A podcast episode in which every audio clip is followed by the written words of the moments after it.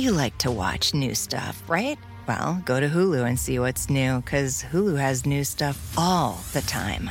Like Vanderpump Villa, the new docudrama starring Lisa Vanderpump, where first class luxury meets world class drama. A new season of The Kardashians starring The Kardashians, of course, and Grand Cayman, Secrets in Paradise, the sizzling new reality show set in the tropical Caribbean.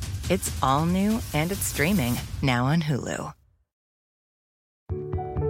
A lot can happen between falling in love with a house online and owning it, between imagining living there and breathing in your new home for the first time. Having an advocate who can help you navigate the complex world of financing, inspections, negotiating, analyzing the market, and talking through any anxieties that may pop up, that can make all the difference. That's what the expertise of a Realtor can do for you. Realtors are members of the National Association of Realtors and bound by a code of ethics, because that's who we are. Healing trauma through presence. In this podcast, Eckhart answers questions about healing from childhood trauma. He says it is important to acknowledge the trauma and to work through it, but not to get stuck in it. He believes that while we may feel like a victim, it is not ultimately who we are. Eckhart shares stories about his own childhood trauma. He explains that his father had intense anger issues and abandoned Eckhart and his mother when he was just 11 years old. As an adult, Eckhart later realized that his father had been traumatized by his own childhood. He says dysfunctional family patterns are handed down generation after generation, and he says healing happens when we break the cycle, and that by practicing presence, we realize we're more than all the painful things we have experienced. I think this is something many people will relate to the person writes in How can I overcome childhood traumas related to my parents and earliest experiences that I can clearly see are affecting my life today? Right. Trauma would be some uh, significant form of suffering that happened to you as a child, which is not uncommon. The question is, how does this trauma manifest in your present life and in the present moment? How does it diminish your enjoyment of life, your experience of the present moment? How, how does it bring about perhaps even dysfunctional behavior in you? And then you can, if you look at it closely, you can see it exists in you as probably an emotion, an emotional field that I call it the pain body. It gets triggered. It may not always be on the surface, but in certain situations, particularly, it gets triggered. And then it, it takes you almost, one could say, it takes you over partially or completely. So the trauma exists in you as an emotion, and it also exists in you as a thought or a, a stream of thinking as a narrative in your mind, because this, these are certain things that happened. You remember these things, and you have a particular way of explaining them to yourself. And, and trauma, in most of these cases, means that some other human being, whether it's parents or caregivers or other or siblings or other humans inflicted suffering on you that left these emotional, mental emotional wounds in you. So the only way you can you overcome is by intensifying your presence so that when the trauma becomes reactivated in you and you experience it as an emotion or as a certain st- stream of thinking in your head, you're aware that this is what it is. You know where it comes from and you can feel it. And as you become more present, the first thing that you, you are able to overcome will be your narrative, the narrative in your mind that's connected with certain traumatic events. The emotion is there, for the time being, all you can do is accept it when it comes, but recognize it for what it is. The question is whether the emotion still has a strong link with your thought processes. Um, so, in other words, you think about these things that happened and people that were involved in what happened. And this often, when you think about uh, these things that happened in the past that were done to you, be very much aware what kind of narrative you have in your mind and whether the narrative in your mind, whether you are a character in this narrative in your mind and whether you the character like in a like in a we call it a narrative so it's a kind of let's say it's like a story uh, where the, whether you are a character that is a victim of these events of these people. So and that is that is actually a hidden way for the ego to uh, thrive in you is by creating, by using certain painful life experiences, especially from childhood, can even be after childhood, using them so that you form a victim identity around these events. So you, there are the perpetrators, and you are the victim. I'm not denying that bad things and terrible things happen to people, and terrible things perhaps happen to you. The question is whether by reviving continuously these past events in your mind, you are creating, or ask yourself, am I creating an identity for myself that is mind made, a conceptual identity in which I am the victim. And that is a very seductive thing. The ego, as you may remember or know, the ego looks for superiority in whatever way it can. It needs to it needs to be superior to somebody or others to enhance its sense of self. It's a fictitious sense of self. It's a mind made. It's a conceptual sense of self. And if you cannot be the great one who achieves the great successes or it's better, has more things than others, can do more things than others, looks better than others, is stronger than others. These are ego identities too, conceptual identities. But many people don't have anything. They don't have much more than others. They are not better looking than others. They're not.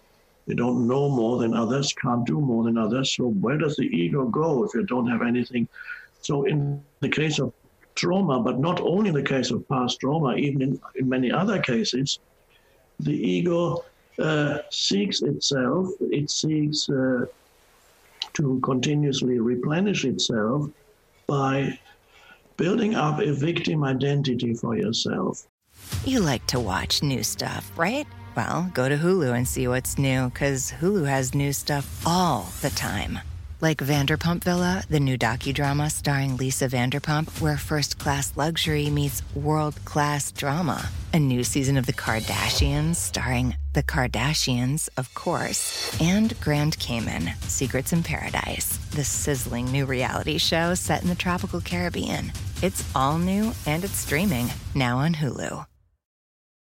It's one thing falling in love with a house, picturing yourself moving in and calling it home and quite another navigating the world of price negotiating, mortgage lenders, and finding the budget that works best for you.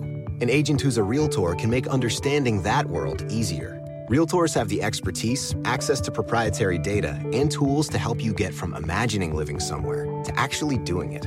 That's the kind of help we can provide.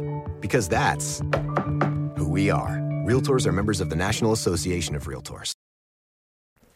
I'm not denying that bad things happen to you, but are you creating? This is a very, very thing you need to be very much aware of. Are you creating an identity which is ultimately a fictitious identity? It's a conceptual identity, which, which is a narrative based identity. Are you creating a victim identity for yourself out of these events? If you are, then that's the ego. And once you have established that, it's not not easy to get out of it. I don't know whether that's the case with you, the questioner. It, you may have already gone beyond victim identity and just experienced the trauma as emotion that comes up periodically or certain, certain kinds of reactivity in certain situations that are based on the traumatic events.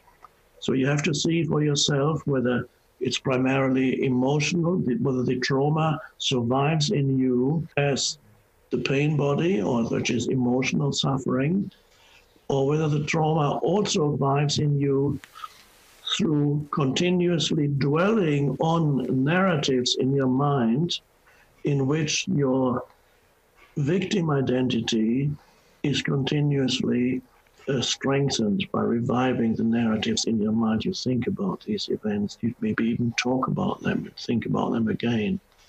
And you have to, these, these the perpetrators then, uh, you, you also constructing an identity for them. Uh, why do why do humans um, inflict suffering on others? And of course, it is to do with the evolutionary stage of human development because humans have inflicted unbelievable uh, amount of suffering on their fellow humans in people's personal lives and collectively even more. How you go to a history book and see how many millions upon millions of humans have been, even in the 20th century, have been killed by other humans, not just in warfare between nations, even within nations. Governments killed their own people, millions of them. So it's an unbelievable amount, and this is to do with the unconsciousness in, in humanity. They are, um, as Jesus is supposed to have said on the cross, forgive them, for they know not what they do. Now, what does that mean? It means that they know not what they do, means they are completely unconscious. They are at the mercy of the egoic sense of self. They are unconscious. Forgive them means recognize that they manifest this unconscious evolutionary stage of human development, but don't make an identity out of it for these people don't say this is who they are. So neither this is not who they are, whoever has inflicted suffering on you, and you are, and the victim is not who you are. So that you get out of conceptual identities that are built around certain traumatic events, coming back to your question. So we, we often, by the way, you also need to do that collectively because it's very um, seductive to create a collective victim identity. So you, when you belong to a group or you think you, mentally you say, I'm in this group, bad things have been done to this group. And of course, yes, humans have inflicted, certain groups of humans have inflicted suffering on other groups of humans. And we're not denying that. It's to do with human unconsciousness.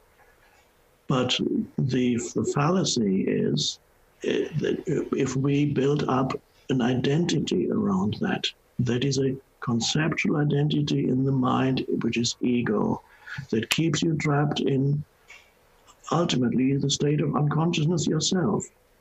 So you recognize the perpetrators did what they did because there was not enough consciousness there to, to do otherwise. Coming back, just a little example from my life my father was prone to when they, my parents were still married and I was a child between the age of one and eleven. They were living together with me. My father was at intense anger in him. Later, I realized why, but we don't need to go into that. It's it's, it's to do with certain traumatic events in his childhood. So he, he could be triggered by word or said somebody said something and I almost there was always stress when he was there because there was like it was like an unexploded bomb that you had living with you could go off at any moment into intense anger. And later i realized how could i blame him for that? He was at the mercy of that conditioning in himself. It was created by his own suffering and the people who inflicted that suffering on him, they did it because they had their own traumatic events in their childhood. It can go back generations and generations and generations. So the, the unconsciousness is passed on in certain ways to children and their descendants and so on. And so it was never his identity, it was never who he was. He couldn't help it. He was at the mercy of that conditioning. And so once you recognize that, then you no longer construct an identity for these perpetrators. You see what they did. Forgiveness means you recognize that it, it happened as a result of human unconsciousness. It doesn't necessarily mean that you may want to even spend time with them. Doesn't forgiveness doesn't mean that necessarily. And you, you may want to continue not not have contact with them anymore. That's possible too. But there's no longer an eternal narrative around it that strengthens your sense, your own sense of identity. So, getting rid of the victim identity is very important as an important step in overcoming the remnants of past trauma. So when you, you recognize it, then you see the narrative in your mind, then it's simply you rephrase the narrative as you were the victim of human unconsciousness as we all are to a greater or lesser degree. You're the victim, you were the victim of human unconsciousness, but it was part of the evolutionary process of humanity. But the strange thing is, humans do not evolve except through suffering, challenges. That you ask this question, the questioner, and you are here asking this question because of what happened to you. So you are awakening spiritually because you need to overcome the trauma. If there was no trauma that you needed to overcome, you wouldn't be here. You would be, I don't know, you would be sitting somewhere drinking a beer and watching television. What else is there to do? So these things are very helpful. Be grateful that that's there. Be careful with the narrative in your mind so that the mental processes no longer create a perpetrator identity or a victim identity. And so then that becomes once you're no longer at the mercy of the thought processes, then all you're left with is the emotion that comes up from time to time. And the emotion no longer controls your thinking. That's the important step in overcoming trauma, pain body. If the the emotion you're no longer doing the emotional thinking that's connected to that past event. So when the pain body arises, you're able to observe it directly, to be aware of it directly. It no longer rises up into your mind and reactivates the narrative in your mind about what they did to me, what they or he or she did to me, the dreadful, or maybe it was God, what God did to me, or how unfairly life treated me. All that, but uh, when the emotion rises up into your mind, it reactivates this old narrative. And that, as you become more present, the emotion will remain for a while but the link between the emotion and your thought processes gets severed. And that's the important, most important step, because if you do not sever or cut the link between the emotion and your thought processes, if that doesn't happen, then you there's a vicious circle because your thought processes that continuously revive the traumatic event continue feed the emotion periodically, which is the pain body. The thought process is feeds the emotion. Then the emotion rises back into your mind and feeds your thinking. and that is a vicious cycle in which some humans are trapped, trapped until they die. And so, cutting the link between your thought processes and the emotion is vital. It can only happen through presence. So that your thought processes, your thinking then no longer produces suffering. Your thinking is no longer ego based. You, of course, you remember the event, but it no longer has an, an, an ego around it. And what you're left with then is the emotion that will come up from time to time and may still, from time to time, create certain reactions if, you, if there's not enough presence yet. And as presence grows through the practice of awareness in everyday life, not just when you're being challenged, but in everyday life, practice as much as possible to be present. We've spoken about that. Be, be present whenever you can. And as presence grows in you, the pain body begins to become transmuted. Uh, whether it becomes totally transmuted in your lifetime, we don't know, but ultimately it doesn't matter because you're no longer at the mercy of it. It is not, it is no longer your identity. Your identity is no longer determined by the traumatic event. And that's an enormous liberation. Because if your, your essential identity, if you believe that, that that identity is to a large extent created by the traumatic event, then you're trapped in ego and you're trapped in unconsciousness and you're trapped in resentment and you're trapped in suffering. So that's that's so important.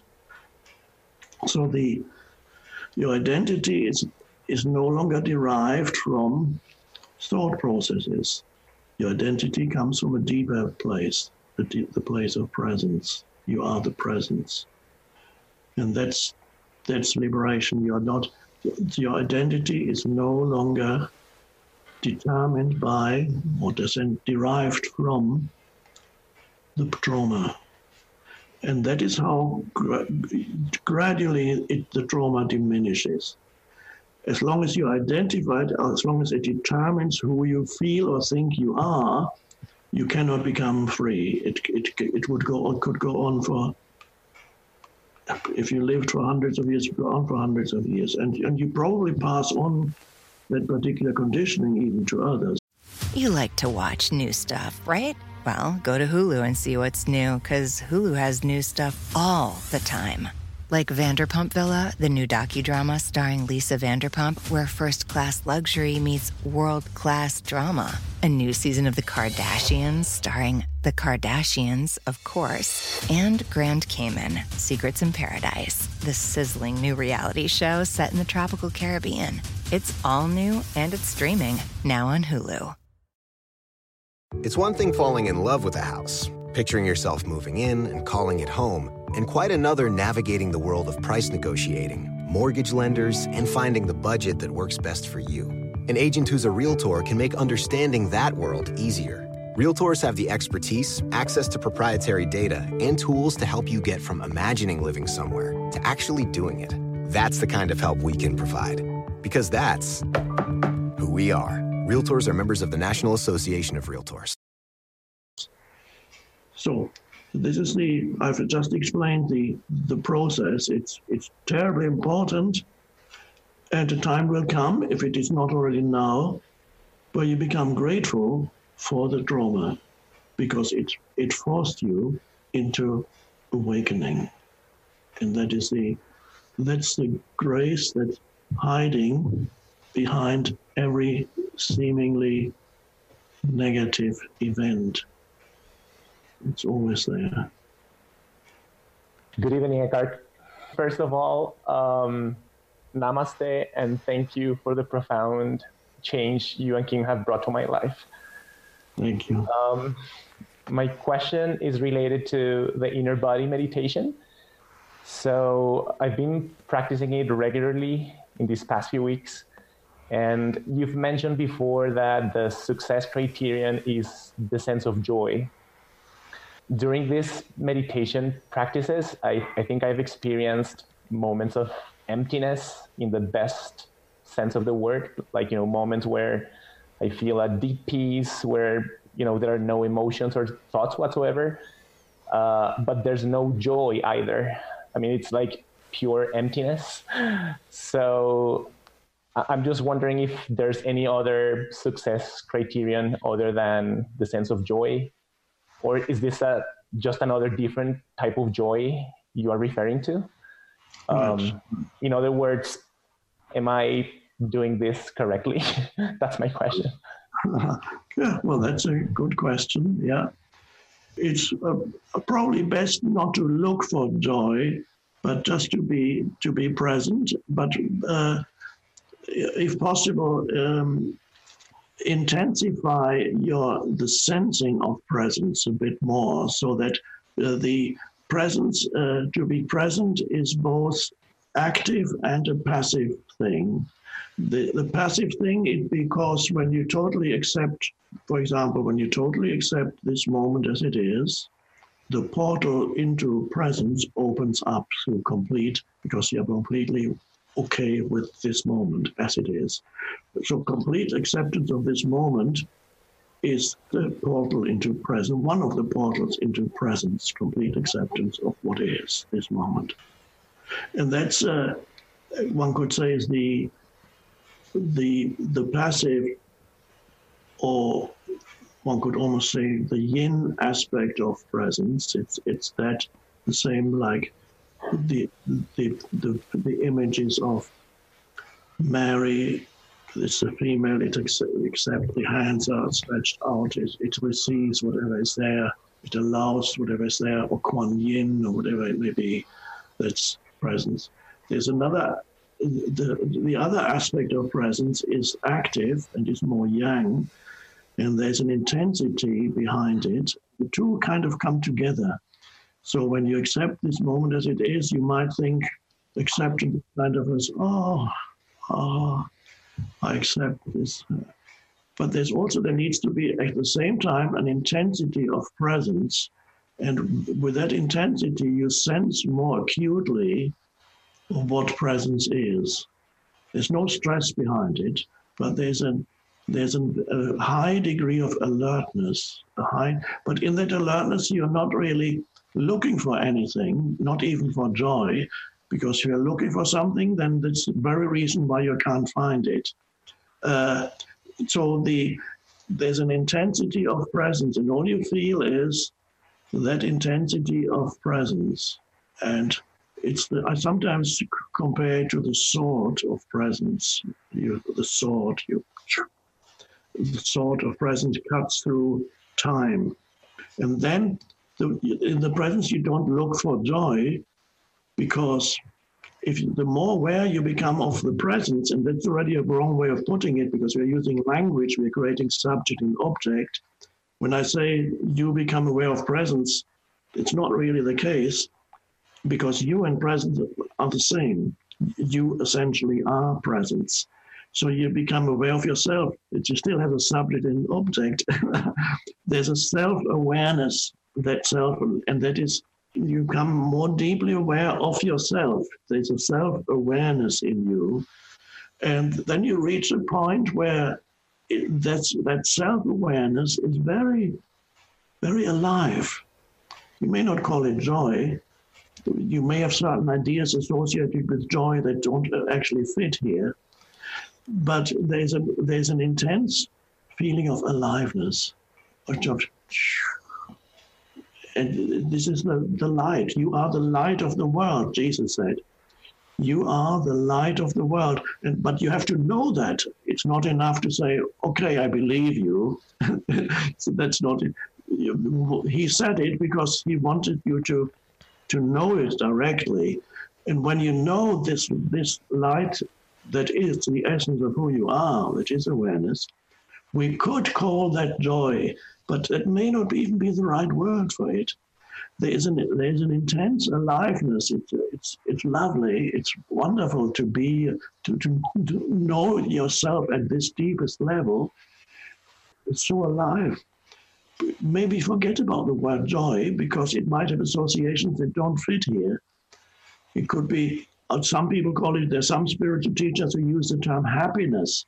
I don't really use happiness to describe it because happiness belongs to the world of gain and loss. one you get happy. Oh, I'm so happy. It's not that kind of thing. But because the words are limited, sometimes certain spiritual teachers say your true nature is happiness. Some teachers have said, some Indian teachers, some others. Your true nature is happiness. Again, I know exactly what they mean and they're right, but it can be misleading because what is usually called happiness is something very superficial compared to what we are talking about here.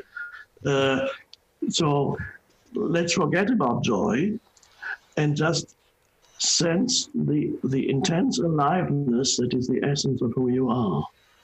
That's enough. Whatever you want to call it is fine. you don't need to call it anything. That would probably be best. In order to take you there, the words, as you know, the words I use are pointers, they're just signposts. Some pointers work better than other pointers for certain people. And that is why I use a variety of pointers, I, because some work for one person, but not for another person. So I use other pointers because they might work better for other people. so joy is not a pointer that works for you. That's forget about it. Intense aliveness, just ah, that's all. And then it deepens, and whatever it becomes, then who knows? Maybe some you'll find some other word if you wanted to talk about it, to, to describe it. So that's really what it is.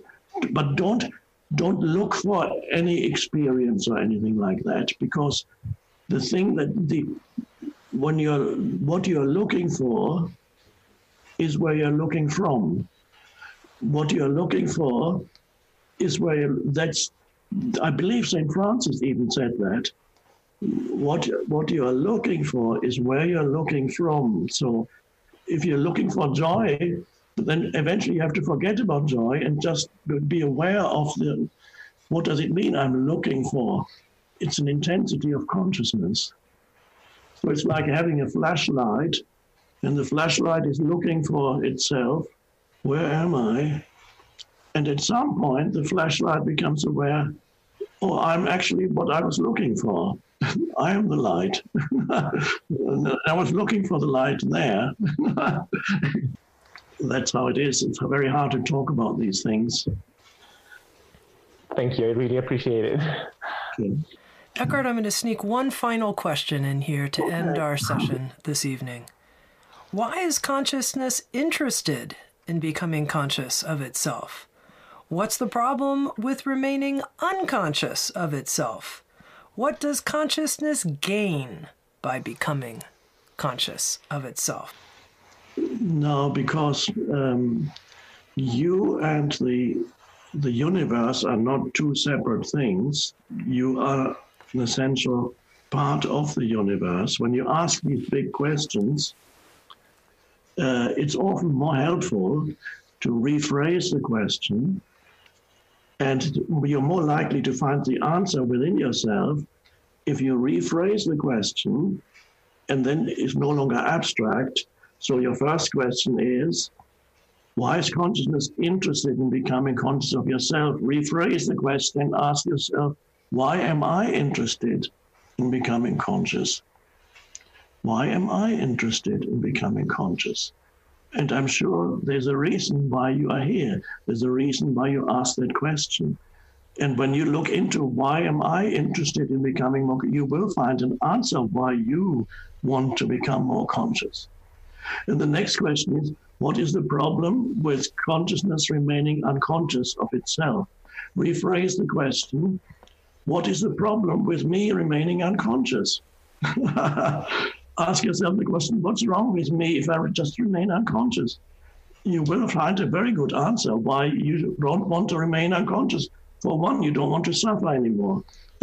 you don't want to inhabit a nightmare anymore. And there are many other answers that will come to you if you ask why what's what is the problem with me remaining unconscious you will know all very well what the problem is with you remaining unconscious what does consciousness gain by becoming conscious of itself? What do i gain by awakening? What do i gain becoming more conscious? And again these questions you, you you can answer for yourself but then at the same time you will have found the answer to these bigger questions that you asked about universal consciousness itself. So, with this, because you are a microcosm of the totality of the whole, and all the important things that you need to know through intensifying self observation, the answers are all in you. And I've just shown you where you, how you easily you can actually find them. So, and then the questions are no longer abstract because the way you ask them, they're abstract. You can say, oh, think about it. No, this is very concrete. This is very, this all concerns you because you are consciousness wanting to awaken. And your life will show you why. And there's the answer. Thank you. I'm Oprah Winfrey, and you've been listening to Eckhart Tolle, Essential Teachings, the podcast. You can follow these essential teachings on Spotify or wherever you listen to podcasts. If you haven't yet, go to Spotify and follow this podcast. Join us next week for more enlightened teachings from Eckhart Tolle. Thank you for listening. Want to make mom's day? Get to your Nordstrom Rack now and score amazing deals for Mother's Day, which is Sunday, May 12th. Find tons of gifts from only $30 at Nordstrom Rack fragrance jewelry, luxury bags, activewear, beauty, and more. Save on Kate Spade New York, Stuart Weitzman, and Ted Baker London. Great brands, great prices. So shop your Nordstrom Rack store today and treat mom to the good stuff from just $30.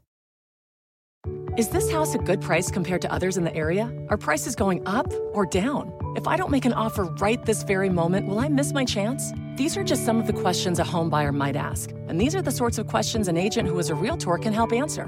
Because realtors have the expertise, data, and access to specialty training to help you navigate the process of buying a home. They provide support, guidance, and have your back every step of the way. That's what realtors do, because that's who we are. Realtors are members of the National Association of Realtors.